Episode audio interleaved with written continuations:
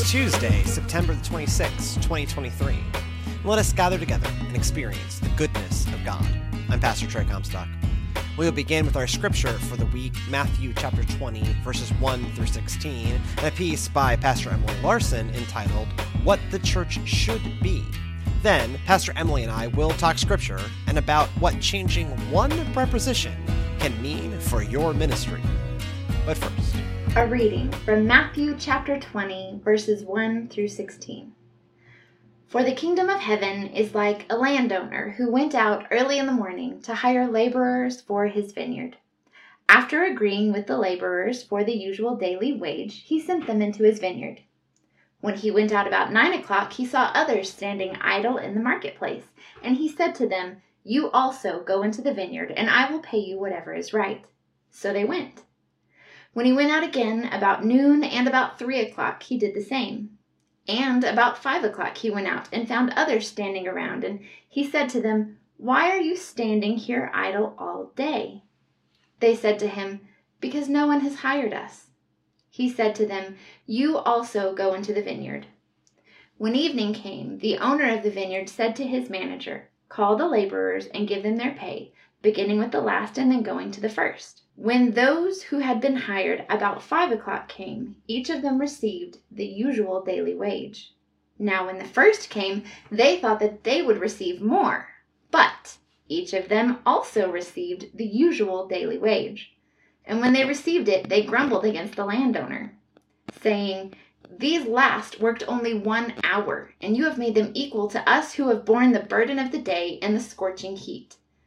But he replied to one of them, Friend, I am doing you no wrong. Did you not agree with me for the usual daily wage? Take what belongs to you and go. I choose to give to this last the same as I give to you. Am I not allowed to do what I choose with what belongs to me? Or are you envious because I am generous? So the last will be first, and the first will be last. One of my all-time favorite characters in literature is found in Les Misérables. Whether you've read the book or seen the movie or watched the hit Broadway play, you've seen this character as he is absolutely pivotal to the plot of the story. That favorite character is the bishop. At the beginning of Les Misérables, the main protagonist, Jean Valjean, after serving 19 years in prison, is released and sets out to find his way in the world again. All the while, he must carry a yellow passport that proclaims to everyone that he is, in fact, a convict. This severely limits Valjean's attempts to find work, and he ends up finding himself destitute. Finally, he comes across the home of the bishop, who trusts him, welcomes him in, and gives him food and shelter for the night. In spite of the bishop's incredible generosity, Valjean wakes up in the middle of the night to steal away with the silver spoons and plates. The next morning, the police drag Jean Valjean back to the home of the bishop, who, instead of admonishing Valjean for stealing the silver and telling the police to lock him away and to throw away the key, he looks to Valjean and he tells him that he's very upset with him that he left in such a hurry because he forgot to take the silver candlesticks that he gifted him as well. The bishop gifts all of the silver to him, along with a pardon. Instead of doling out the punishment that Valjean deserves for being a thief, the bishop instead grants him this extraordinary gift of grace, forgiveness, and generosity. The bishop could have simply told the police that Valjean was a thief, and he would have received his precious silver things back. Valjean would have gone to prison or worse for the rest of his life. The bishop would have been justified in doing so. It was the fair thing. Instead, he tells Valjean to go and to use the money from the silver and this second chance to become a better man. Valjean does go on to do great and generous things with this second chance at life that has been bestowed upon him. Victor Hugo, the author of Les Misérables, aptly names the bishop Monsieur Bienvenu. His name literally translates as Bishop Welcome. This bishop chose to give this poor man the opportunity for a better life instead of the punishment that he deserved. He is the very personification of mercy and compassion. And this character of the bishop was written during a time where there were a lot of anti-clerical views in the world. Hugo's own son, Charles, upon reading the original script of Les Misérables, urged his father to change the character because, in his viewpoint, no clergy would actually act like that. Hugo insisted on keeping Bishop Bienvenu written as is, stating that he hadn't written him as much as how the church is, but as the church should be. Hugo was right. The church and God's representatives on earth who claim to be a part of it should be the epitome of grace and mercy and compassion. Those of us who pray the Lord's Prayer each time, we ask God for this when we say, "Forgive us our trespasses as we forgive those who trespass against us." Because we have been forgiven much, we are called upon to forgive those who have wronged us, whether or not they deserve it. Easier said than done, right? We would rather see those people who have wronged us get their comeuppance. We would rather that the good guys always win and the bad guys always fail. That's just human nature. But that's not how the world always works. And fortunately for us, that's not the way the kingdom of God works. We aren't given the death sentence that we deserve for our sins and transgressions. Jesus, the good guy, the best guy really, took that punishment for us. Because we have been given much, much is expected of us in return when it comes to the forgiveness game. Like the workers in the vineyard who all received the same pay for unequal work, we can choose to grumble and complain when things don't go our way, but God gives good gifts of grace to all of God's children, regardless of when they came to join the party. This parable that Jesus tells us can help all of us to reflect on our ideas of equity, equality, and justice in the world, and on how we live out those ideals in our day-to-day lives. This parable invites us to dream about God's abundance beyond our expectations, beyond our predictions. This scripture offers us assurance that God isn't bound by our limited insight or capacities for justice, or for what we think might be fair. God's kingdom doesn't work like that. Instead, God's kingdom is marked by grace beyond our imagining and generosity beyond our deserving. Thank God that we are all covered by this undeserved, abundant, extravagant grace of God. As you heard in the piece that we just read, this week's parable is a really heavy lifting parable. This is not one of the lighter parables that's easy to understand that we get from Jesus. There's also a parable that is unique to Matthew's gospel, which is interesting. We talked about a different scripture from Matthew a couple weeks ago, and it was very much a clear, step one, step two, step three, how to get along with one another in the church. This one is less so. I'd say a little more open to interpretation. This is not by any means a guide to how to run a successful vineyard. If you are a vineyard owner, Maybe don't follow this model, or do. By all means, but, I guess. But don't care about your profit margins. Maybe this is. Can you imagine if this is like how a McDonald's ran? Right. It doesn't matter if you show up, half a day. Who's gonna show up the next day on time if everybody gets paid the same? Right. Again, this is a parable. This is a parable about the kingdom of God. This is not a parable about how to run a small retail establishment. Right. Maybe don't run your small retail establishment like this, because it won't be open very long. No. But it really gets at this vision of how God views us and how the economy of God is different than how you run a medium-sized McDonald's, right? Absolutely, about this surprising nature of the kingdom of God, right? That's what we should really be taking from this. Right, that it is like, yes, this, like, if you're the pay guy, you're just like, what is he doing? Like, sir.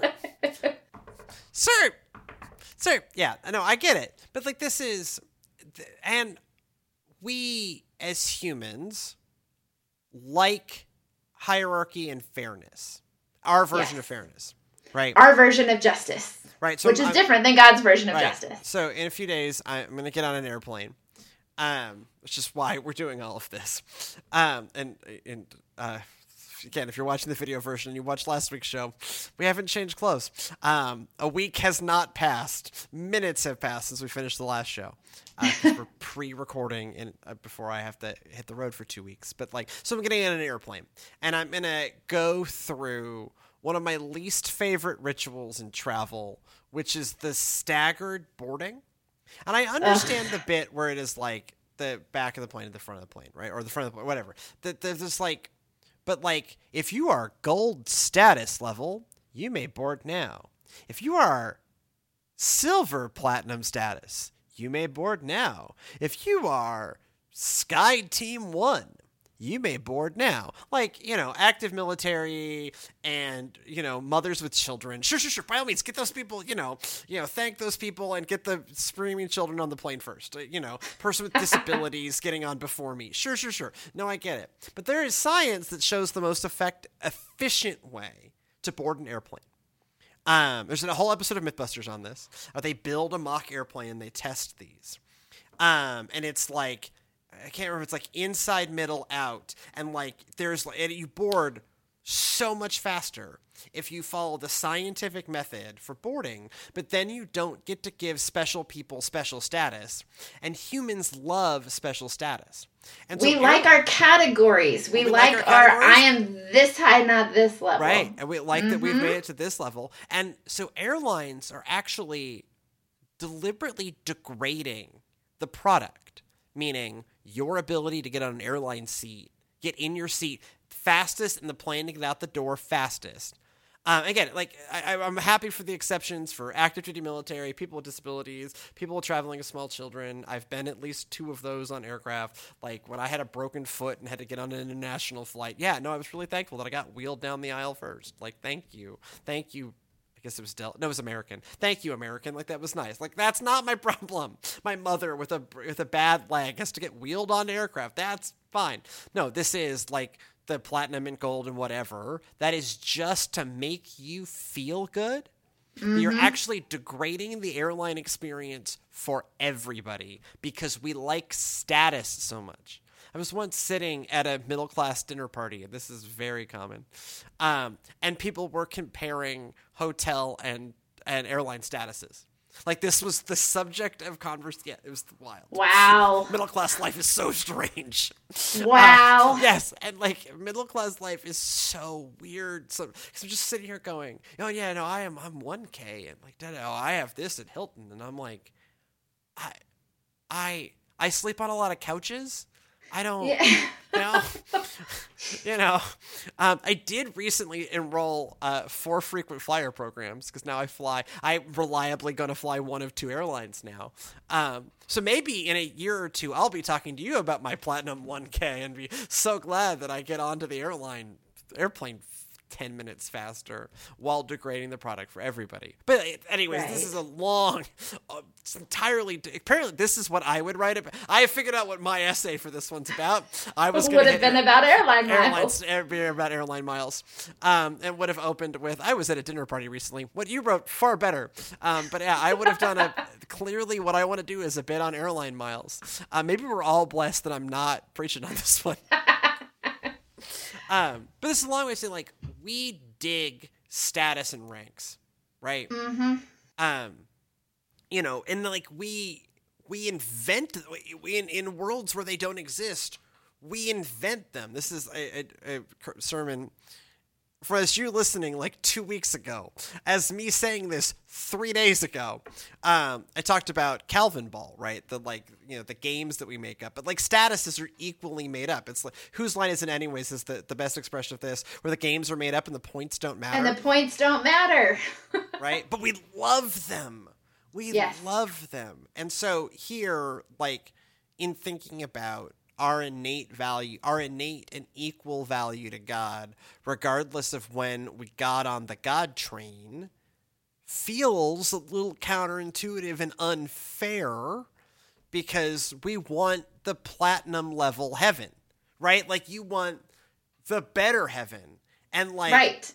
And like, and so shout outs to Scientology. They invented that. And the Book of Mormon as right, well. Like, yeah, yes. Right. Like the Latter-day Saints did as well. Right. Yes. Like we deeply dislike that there's not a tiered system in heaven, that like you get on the train, you get on the God train last, going to the same destination and you get the same accommodations.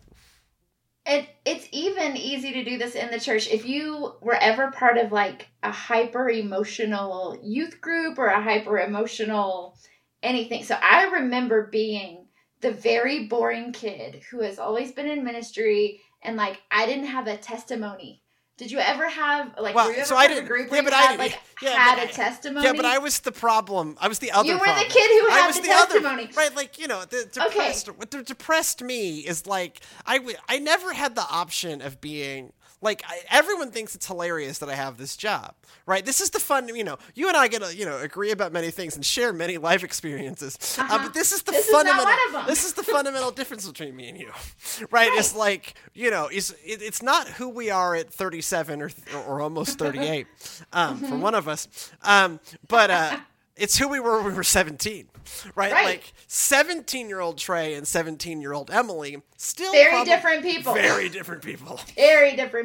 I was very boring. I've still led a typically boring life, but like I remember being that person in youth group going, man, I've never been addicted to drugs, or I've never had this terribly horrible experience that like has given me this really good testimony and this hyper emotional state that I can share. You know, it's really easy to be that person that showed up at the vineyard and did the boring work for the entire day and look around and go, but what about me? Yeah. Like, I've been here the whole time, friends. Like, I've been here. What's going on, God? It's easy to be that person that grumbles and complains. It is. And like, you even hear it in church life, right? Like, I remember distinctly, like, you know, yeah, but what about us? You're doing all these things for all these people who aren't here, but what about us? And I'm like, yeah, but there's like 4 things for you to do already. Like, you're right. I am spending a lot of my time on not you. In part, if I thought you were in any way underserved, I would do something about that. But like, you are fundamentally served. And so we're going to work on finding more people to welcome into the vineyard who are of equal value and standing. Right. And that's part of this parable that we maybe don't always recognize. It's not that the work wasn't getting done, right? The vineyard, the laborers were already there. The work was getting done. The reason that the vineyard owner goes back into the marketplace is he sees people sitting there idle and going, hey, what's the deal? Why aren't you working? Yeah, come on in. Join the party. Come on. This is this is for everyone, right? This is exactly everybody's welcome at this table. Y'all, come on. We got work for you. You know, I know it's the end of the day, but you're still welcome. Come on, it's fine. This is about something else. And for like the people who have been in the vineyard the long time, it is learning to be joyful about that and not resentful about that. Right.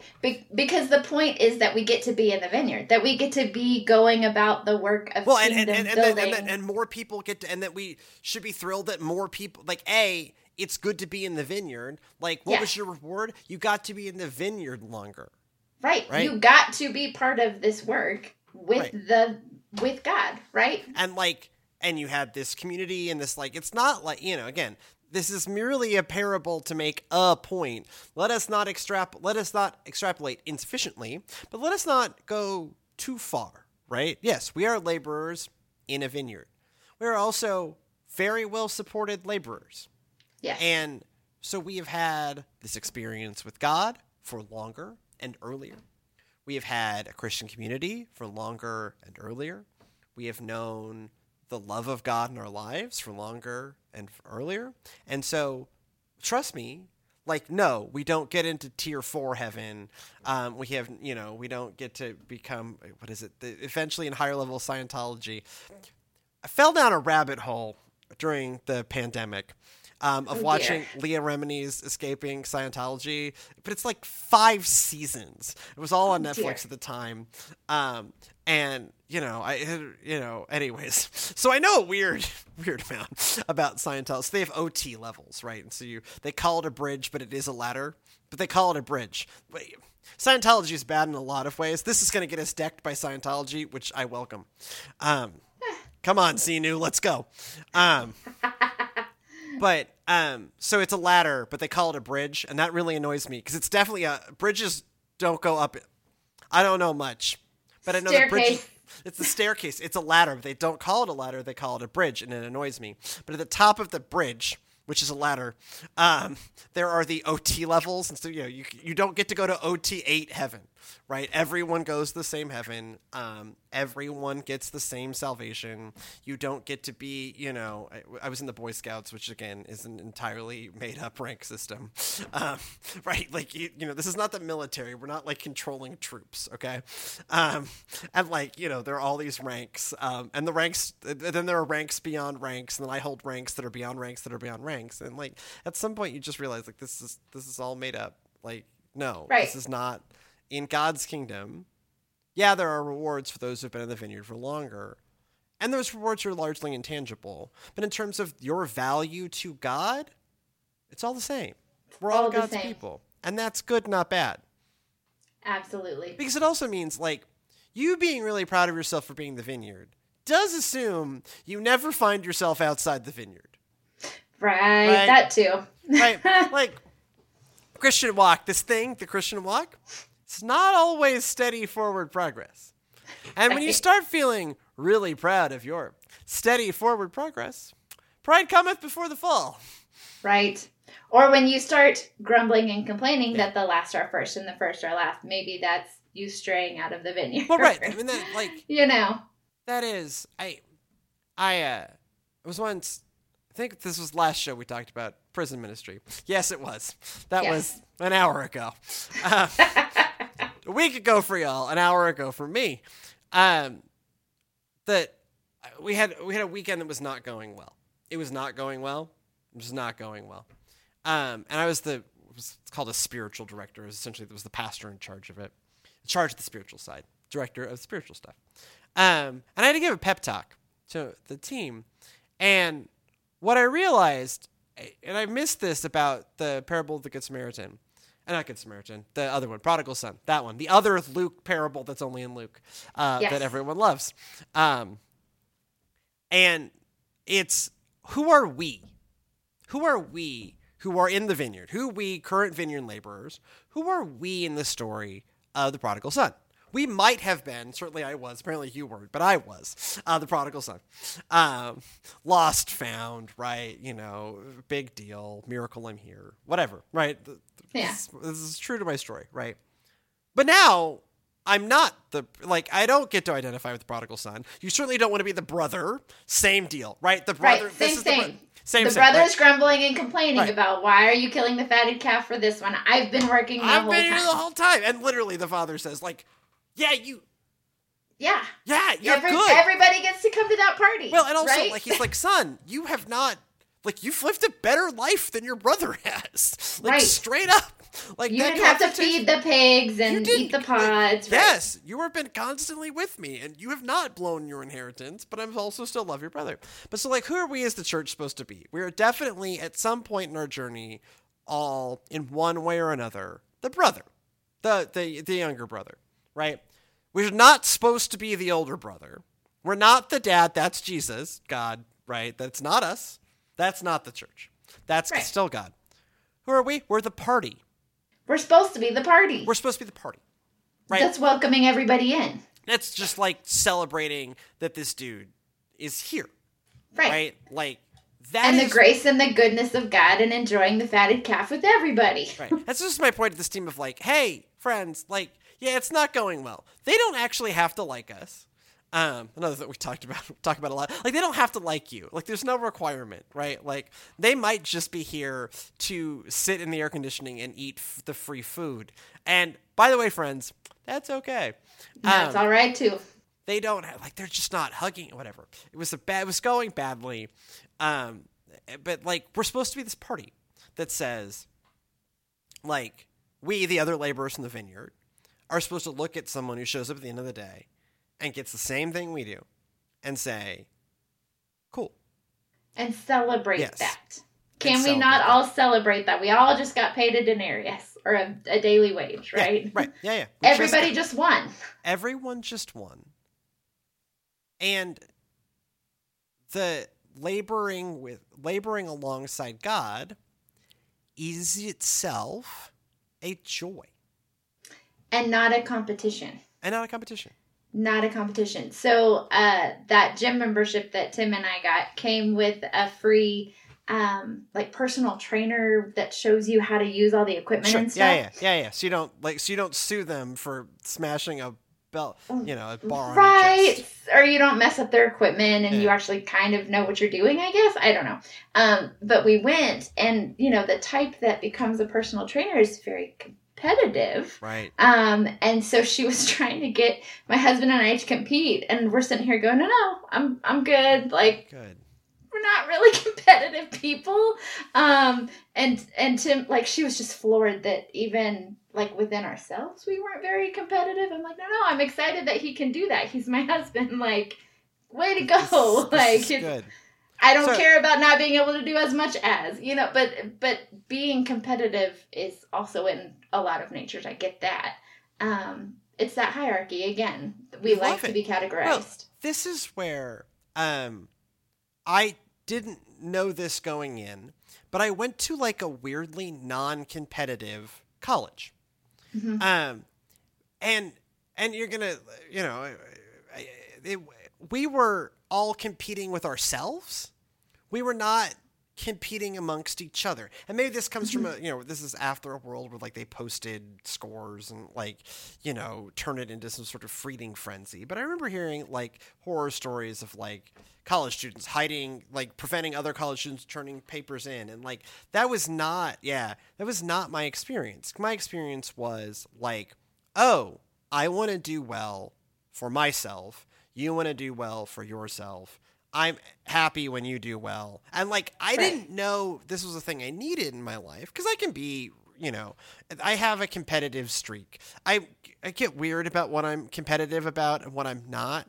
I am not the reason in my marriage why we can't play competitive board games. Just going to say that. She listens to the show, so I'm just going to say that. I am not the reason why we can't. So, like, there are some things, like, I am not competitive about at all. And then some things, like, I really, really get into. You give me a good scavenger hunt. We were going to go. It's on, like, let's, I've made those photo scavenger hunts with you before. It's true. Yeah, no, I there's a reason why I don't compete in them. It's healthier for everybody. There's this great... Mm-hmm. Not the movies Boss Baby, the cartoon show Boss Baby, which is maybe it's the only thing I've watched, but I like it way better. And so there's a one where the brother is now an adult and the other brother is now back to being a baby. Don't ask how this works. And they play cards as a family. And they're playing some version of Go Fish. And the dad, who is the older brother of the brother who is now back to being a baby, staying out of it. He's helping his little daughter, who also works for the baby corporation, with her cards. And it comes out because he got beaten so many times by his brother, who is now a baby again, as a child, that it fundamentally traumatized him. And then when he does get in the game, he is a hyper-competitive monster. There's a Bluey episode about that, too. Yeah. It's called Obstacle Course. Yeah, that Bluey is the thing that we watch at our house, but yes. No, Boss Baby. It's not, the cartoon's not bad. But, like, we have, like, there is that competitive thing. Like, it's the same thing with the hierarchy. Like, we want to win, we want to whatever. And that is not, like, you don't win Christianity. Right. Like, Or everybody wins, and so you have to be good with that. Right. Like, that it's not a competition that... This is the bit that, like, the YMCA got it right. Everyone gets a trophy! Everybody wins. And that's the, you know, run the race I've set before you scripture. It's just that, you know, yes, everybody's running that race, and everybody wins, and everybody gets a trophy. So I'm going to make... So we, my son and I, competed in our first Pinewood Derby. This year, my son became a Cub Scout. And so we did our first Pinewood Derby, and we had to make this car, and we got weirdly into it. Well, some of it is like, he got to hang out with me in the wood shop. And so it was this like cool father son thing. And it, I got kind of into it of like, okay, so what lubricant, what legal, like there's legal ways you can like lubricate the thing, like how, what, you know, and how do we design it? Speaking of things that you're weirdly competitive with. We consulted my friend who's an engineer about where should we put the weight, and then but anyways, like a problem happened, and the car did not perform to expectations, and so we lost, but we got a trophy. And you know what, like my son didn't like losing, and knew that he lost, but still got a trophy and a recognition, right? Like we act like, oh, they're not going to know they lost. No, he knew he lost. But like there is actual consolation in everyone getting a trophy. And actually this lesson about like the love of God, right? Like the love of God is the trophy at the end of the YMCA game, where it doesn't actually matter who won. Right. Right. Like the competitiveness that we have in ourselves, the desire for hierarchy that we have in ourselves, is fundamentally not the kingdom of God. Right? And so maybe we should not be completely surprised when God grants good gifts to all of God's children, not just those of us who have been here the longest, or, you know, and you always hear about the comparison of, well, this person repented on their deathbed. Did they still get to go to heaven? Well, yes. Yeah. Yep. Yeah. Turns out they do. Right. Yes. That's how that works. That's how that works. They get to go to the same heaven that you do, and they might be in the line before you. There is not an express lane. Right. You cannot buy a first class ticket. You do not, I don't believe in mansions over hilltops, but you do not get a better room. You cannot get platinum status in the mansion over the hilltop. More jewels in your crown. That's the other one. Well, you know. But like, it is like we love a competition, and I love some competitions. Clearly, I like Pinewood Derbies. I have a whole plan for next year. Also, we learned that siblings can enter cars. And so Esther will be 3. And so Esther's not designing a Pinewood Derby car, but Esther might be entering a Pinewood Derby car. Oh, dear. Based on some designs that I've been working on in the back of my mind. But my son, this is partly for him an artistic exercise, which I encourage. And so he wants to look cool, but it'll look cool means that, like, you need things, you have to leave things in that the car itself doesn't need. Yeah. And actually what you should do is you should strip it down to its barest parts and have all of the weight concentrated exactly where you want it. But then it really is going to look like a stack of lead weights on a flat piece of wood. And that's really boring. And my son wants an exciting, fun car. And I love it designing the exciting, fun car for him. And so Esther is going to enter a very whittled down wooden block with a whole bunch of weight. Yeah, my 3-year-old was going to spend some time on the bandsaw. At least let her paint it pink or something. I mean, you've got to let her do that part of the design of it. She can, but only the weights, because we don't want any weight getting anywhere else other than the concentrated part of the, you know, this has all become. Wow. So anyways, I love a good competition.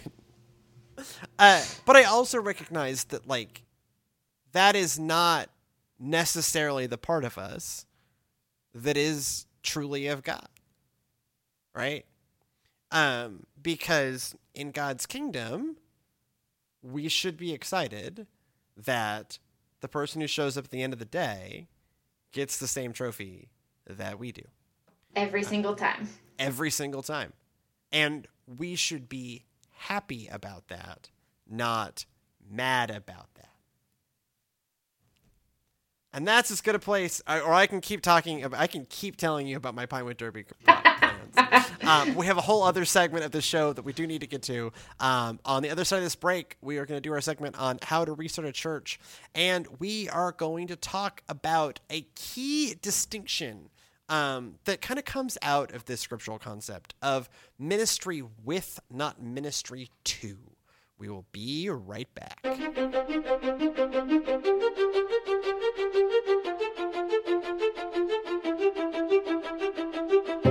And we're back for a segment that we like to call How to Restart a Church. And this one we want to look at, this is not necessarily a concept that I've always gotten right, but it's one of those like key principles in approaching, to me, in approaching a healthy church.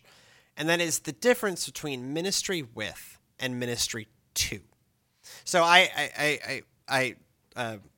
of my advisors at seminary was a guy named Dr. Gregory Ellison II. We called him Dr. E. He is a pastoral care professor. Actually, has a new book out about Howard Thurman. And so if you ever want to know more about the theologian Howard Thurman, Dr. E has a new book about it. So just search Dr. Gregory Ellison II, Howard Thurman, and you will find it. We should have him on the show. We should. Not Howard Thurman. We should have Dr. E on the show. He's going to be in Texas. I would shoot that shot. He's fantastic. I learned a lot from him. And one of the classes I took from him was I took a class that on the first day of class and on the registration system for the university was called Pastoral Care to Marginalized Populations. And we would like read about it. We also went to different areas of Atlanta. We then also went to like really rich megachurches. It was really an interesting class. But about midway through the class, Dr. E's teaching methodology often involves kind of a little bit of a flair for the dramatic and a little bit of a big reveal, right? And in the middle of the class, he unveils a new syllabus with the actual name of the class, which is Pastoral Care with Marginalized Populations. And some of you are probably sitting at home going, that sounds like a really marginal difference. This sounds like a very seminary moment. And I'm like, well, yeah, but also switching those prepositions really changes the nature of it, right? To minister to someone assumes you have and they don't. To minister with someone assumes that you are working together, right? Like we think of Paul as ministering to the Romans, right? They don't know what Paul knows, and so Paul is ministering to them, right? Right. Paul is ministering with Barnabas, right? Like they're traveling along, they're bros, they're like working together. They're Paul and Silas, right? Like Paul ministers with these people, right?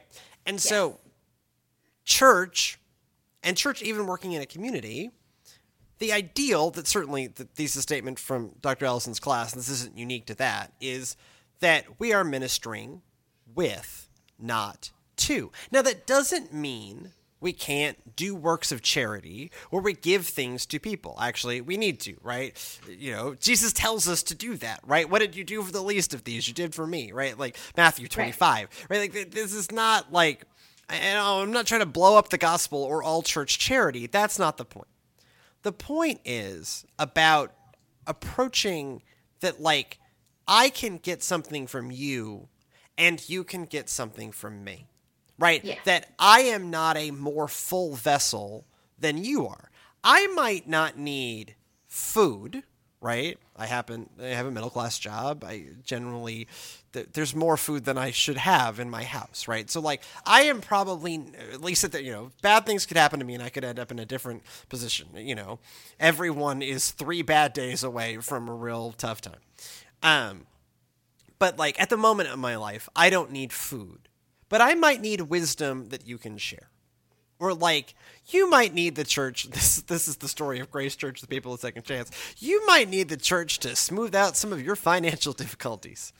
But that doesn't mean the church can't benefit from other things that you have to offer. You might be a killer sound tech. You might be really good with working with young people. Like, you may be a singer. Like, you may be just, like, really nice and inviting. Like, it, you know, you've no idea.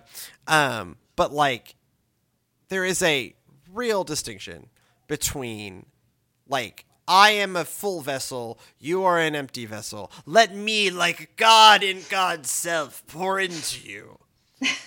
That white savior comment. Oh God, it's great with this prepositions here. Well, and I even think back to the, you know, my time in seminary. I had to write a lot of papers about what I was passionate about, and it was ministry with the people on the fringes.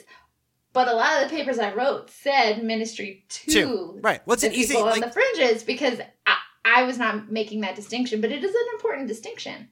Well, and it's one of those. Like, I spent a lot of my life in, like, in low resource settings, right? Where I think I'm there to do good, right? It's why I went to those, that's why I go and went to those places. And it took me longer than it should have. And this is still a learning process. It's really hard to unlearn the, like, logic of I have, you don't, let me give. Right. I don't need to know. I don't need anything from you. And like, it took me a long time. And again, this, I still think this is a journey to get there. I once got really mad. I was part of this program. I won't use program names. It would become a little obvious if I did, but I was part of this program where we were ministering to this group of marginalized people, and the program had a very strict rule that the participants couldn't thank us, and that they couldn't pray over us at the end. We could only pray over them, and I almost quit. No kidding. I almost quit. Of like, no. Because this is making it seem like, and they had their own logic to it, but it really made it clear that, like, it seemed like they are the empty vessels, that the logic of it was that they are the empty vessels and let us pour into their vessels and not allow any opportunity for them to pour back into us. And we get this way of like, oh, no, we don't want to, like, we want to give. We're not supposed to then receive. And I'm like, no, that's children and Christmas gifts. That is not the kingdom of God. In the kingdom of God, we both give and receive. Because if we only give and don't receive, we ourselves are God. Right. Well, and this is also where the church can get hung up on, like, we talked about it a couple of shows ago. It was not that many days ago for us in the recording process, right. But it was 3 weeks ago for those of you listening. And when we had the Sean's on of this spiritual but not religious podcast of not actually recognizing the gifts and talents that your children, that your youth, that your young adults bring to the table, and thinking that we have a ministry that they need and we're just going to go fill them up. But we don't stop to see the gifts and the graces that they are also bringing to the table. Like having a token youth on a board, but never actually listening to what that youth has to say or the ideas that that youth is bringing to the table. In the United Methodist Church, in our book of discipline, it says that there is supposed to be a youth on your councils, on your ad board, on your, you know, I think it's every council except for maybe trustees, maybe finance. So not one of them, but it's one of them. But every other one is supposed to have a youth on it. And so a lot of churches I've seen have put a youth on there, but then they don't actually listen to anything. Well, then the youth stops coming. Right. Right. Because that is ministry. That is not really ministry with, that is tokenism. Right. Which is also different. Right. But this is, you know, you think of that a youth could, we're supposed to be influencing the lives and faith lives of young people. Yeah. Absolutely. Mm-hmm. But those young people can influence your faith life too. 100%. Right? Like that's the exchange, right? Or like I use the church we had in Palestine in particular, although this church is this way too, right? There's just people that need stuff. And so the church is often, both of those churches are often facilitating meeting the needs of congregation members. It's just the reality of working class ministry and life. You're a cool sound tech. You need a car. Well, you're giving in this and whatever. It's like everyone gets, everyone gives, right? Right. And so but a lack of money or a lack of years or a lack of whatever doesn't mean you don't have a ton of something else that can, we've known plenty of people who don't have 4 dimes to rub together, but having fabulous spiritual wisdom to share, right? And this is the kingdom of God is not meant to be. And this is from our scripture that we just read, right? This is not does not seem to be my opinion. The kingdom of God is meant to be a place where everyone is of equal value. And that means everyone can both be the giver and the receiver. And that seems to be like the point, right? Yes. Paul, even Paul in his writings, often is thanking the congregations for the ways that they have supported him emotionally and spiritually. He applies this to great effect in Philemon. Where he is using it to twist the knife a little on Philemon. It is so wonderful that you have done this. Now help me out a little bit more, right? So Paul deploys this, but you even see this in Paul's communications of right. You have supported me. Here I am sharing my wisdom with you. I have wisdom. I don't have money. Or I have wisdom, but I am afflicted and in need of prayer. You may not have this wisdom. You're not essentially a seminary, the only seminary-trained guy in the room.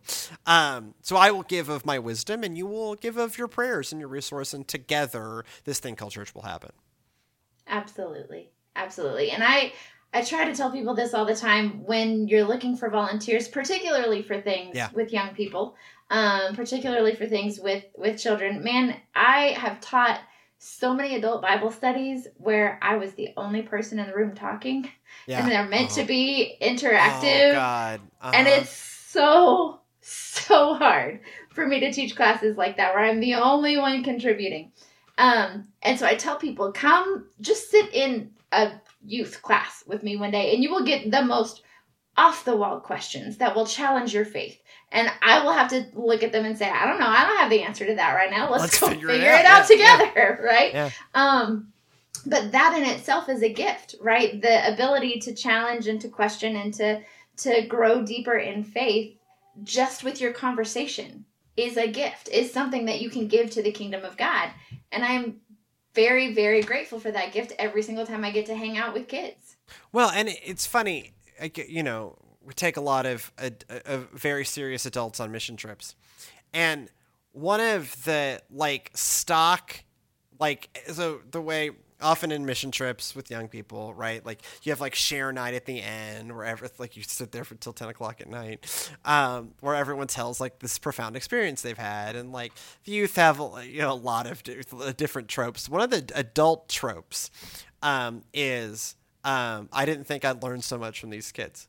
Mm-hmm. Right. And they say it nicer than that, but they'll say things I'm surprised how much I got out of it. And I'm sitting there going, yeah. Uh-huh. Exactly. Right. Or why should you volunteer for that mission trip? Because you are going to get more out of it than you think you did. Right. And so you think you're there either for the young people, or the young people might think they're there for the houses we're working on or whatever. And that's true. Right? But that person with that house may share wisdom or love with you. And then, so the youth have their own version of that, which is, I thought I was here to serve and actually Miss Betsy we worked on her porch. She just changed my life because why? And I'm mm-hmm. Yeah, no, now you're getting it. Mm-hmm. There was, this will come up more than once on this show. I guarantee it. Sydney and I were once on a plane flight. We were going on vacation. I was not traveling for work. We're flying to Frankfurt, Germany. There was this entire mission team sitting in like two rows. It's why Sydney owns noise-canceling headphones now, actually, because of how miserable she was on that flight to Frankfurt. But the mission team's bad behavior on that plane, it was fine. They were just loud. I've known worse. This T-shirt they wore, and I forget what country, so I'm just going to insert a brand. I think it started with a Z, but there's more than one. It was a country in Africa, and it said, "Bringing God to Zambia." Oh, Lord, help us. Bringing God to this group of 14 people in the back of a 777 were going to themselves bring God to Zambia. The entire nation of Zambia.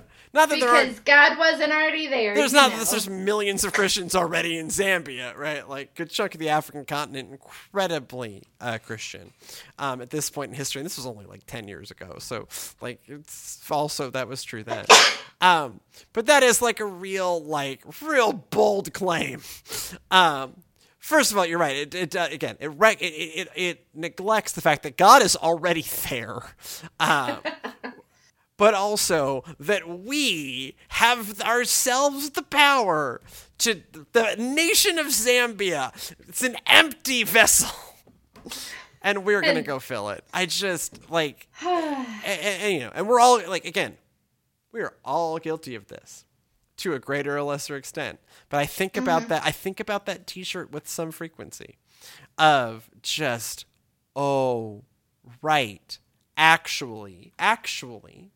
What a mission trip, even a mission trip, right? Where like, you want to think that like, I'm going to serve and I don't need da-da-da-da-da. No, you do. You shouldn't require it of them, right? There's a difference between being open to receive and require it, right? Like when you work on someone's house, you shouldn't require that they convert to Christianity or be nice to you or whatever, right? Or even say thank you, right? Like, right. Not where you're there. Back to what I think was in this episode where I talked about us being the party. I can't remember.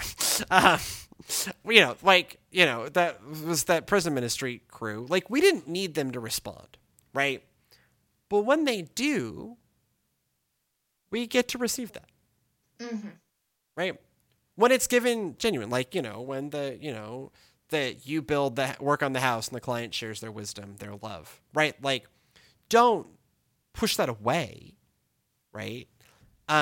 Because, oh, no, I'm here to serve you. No, you're here to build the kingdom of God, which means you serve, they serve. Yeah. You serve, they serve. We all serve together. Right? This is not for coming. I serve, you serve, we serve. Right? This is we serve. Right. Well, and this is where the attitude of Colossians 3 becomes real important of everything that you do, you're doing for God. Yeah. Not for the praise of other people, right? But also, if someone wants to give that to you as their way of blessing you, again, do not stand up in front of your congregation and ask for a Learjet G650. A jet. Right? Yep. This is not, Nope, still no. I still don't get to do Project G650. This is an old enough reference that people are, so anyways, there's this guy named let me tell you about Creflo Dollar. Creflo Dollar, man. There's a man who claims to have actually been named Creflo Dollar. I've lost track of Creflo's story, I'll be honest. He at the time was a megachurch pastor in Atlanta, and he had the bold dream that his congregation was going to buy him a Learjet, a G650, in the G6 series of rap song fame, for ministry, right? Ministry, friends. Right, and it's like this very nice kind of like international, and it does mean you don't have to fly Coach International, which is uncomfortable. I'll be doing that in a few days. And, limbering up. I'm stretching. I've got I'm hydrating in advance, right? It's uncomfortable, but like for ministry, I need a $50 million jet. And weirdly, he didn't get it. But he had this whole like campaign that he called Project G650, right? You still don't get to do Project G650, where like you must give to me. No, but if someone wants to give you a Learjet, I guess you take it. Well, or a blessing, or right? A blessing. It's the but maybe reason... a blessing isn't G650. Right. But it's the same reason so many of us are uncomfortable with receiving compliments. Yeah, right. Yeah, yeah. Right? It's yeah, the same, like, no, I'm here to bless you. You don't need to bless me, right? There was a TikTok going around. No. There was a TikTok going around about, it was like, so what if one of your friends is really having a hard time? Oh, I'm going to be there for him. What if they're, having trouble talking about it? It's okay. They can tell me anything. And what if, they just really need a whole lot of your time and your energy? I am there. I got him. I am here for you. Okay. Well, what if you're that person? Oh, no. We're going to bottle that down. We got to bottle that up. We're going to cover it up. Nobody gets to help me with this problem. Right. Well, and we do bad cultural things to a lot of people around that. Right. Yes. We do bad cultural things about certain segments of our population are not meant to be a burden, right? Like we do a lot of that. We do a lot of that work to people. Mm-hmm. But that's not true, right? Like all of that's not true. Like, right. In some ways we're all each other's burden on purpose. That's the kingdom of God. The point is to both understand that it's not that you aren't a burden. You are a burden. It's just everyone's a burden. And that's the point, is that when we all carry each other's burdens, there's someone carrying your burden and you're carrying someone else's burden. And in that way, all the burdens get carried and everyone gets supported. And that we all get supported and we all get to be part of this kingdom of God together. Right. That like, we talked about this a few weeks ago when we did the bit on the church dilemma, right? That like, we're supposed to be all in, right? We're supposed to be all in the tank, right? But we all got to do it together. And so this is the other side of this, right? That like ministry with means that you are going to carry somebody's burden. Yeah, yes, absolutely. Minister. Do ministry. Carry someone's burden. But recognize that it is not just okay, but the capital P plan.